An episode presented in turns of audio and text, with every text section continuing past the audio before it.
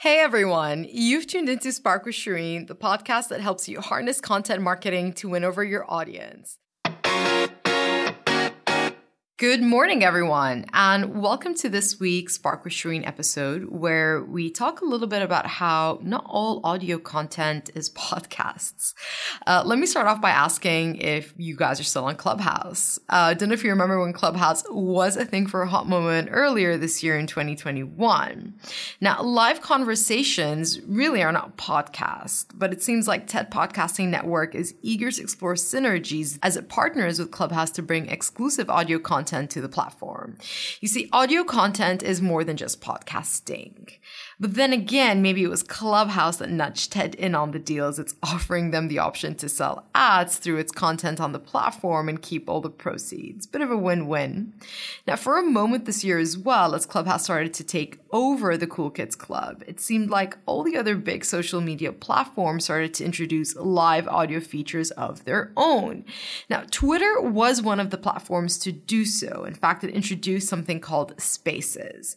Now, though I personally am not on Twitter, so I haven't given Spaces a try yet. They must have cracked something right, as they're now even monetizing the feature. Now, on top of which, Twitter recently announced that it has a new paid audio events feature called Ticketed Spaces. Now, in another corner of audio world lives Spotify, and they really do want to be the one-stop shop for all things audio and basically conquer the lands. Now, it wants you to go and stay on Spotify apps as if you want to low-key join someone's live audio convo. And so it recently unveiled its own live audio feature called Green Room, but with a twist. You see, these conversations can then be turned into podcasts, which is pretty clever of them. Now, in fact, Spotify purchased Locker Room earlier this year as it tried to be competitive with Clubhouse. Now, onto group chats as a form of content. Facebook has entered the live audio space, no surprise there, by introducing the live audio room feature. Now, the idea here is to increase engagement in those dead Facebook groups and communities.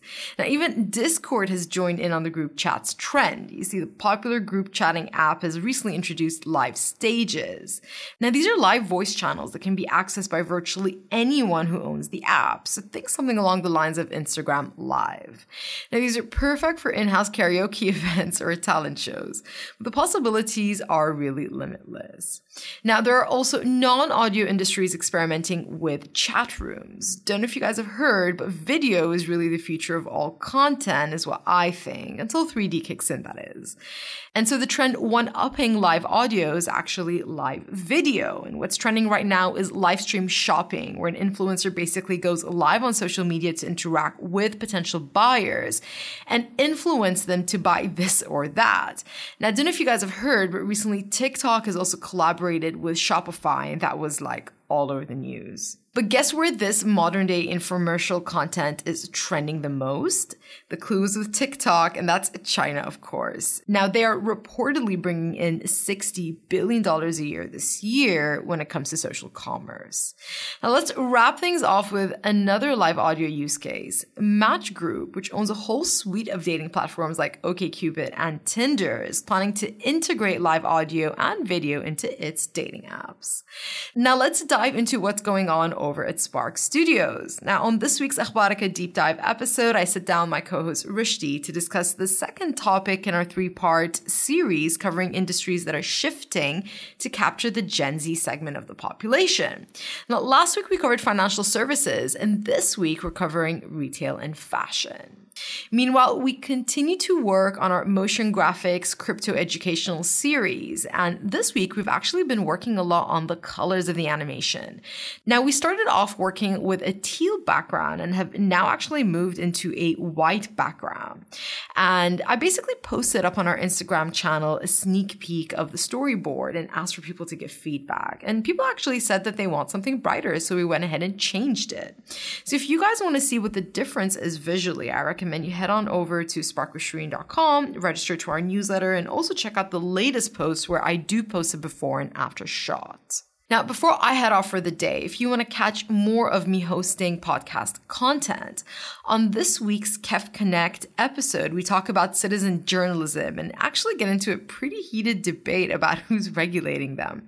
Now, you can check out the conversation on YouTube and really wherever else you listen to podcasts. You can either head on over there and type in KEF Connect in the search box, and that's K E F Connect. Or again, head over to our website and check out the links that we've posted.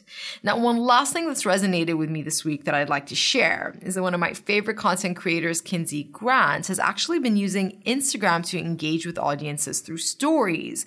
Now, in particular, what she does is she runs a series of Q&A on the topic of upcoming podcast episodes to guide insights.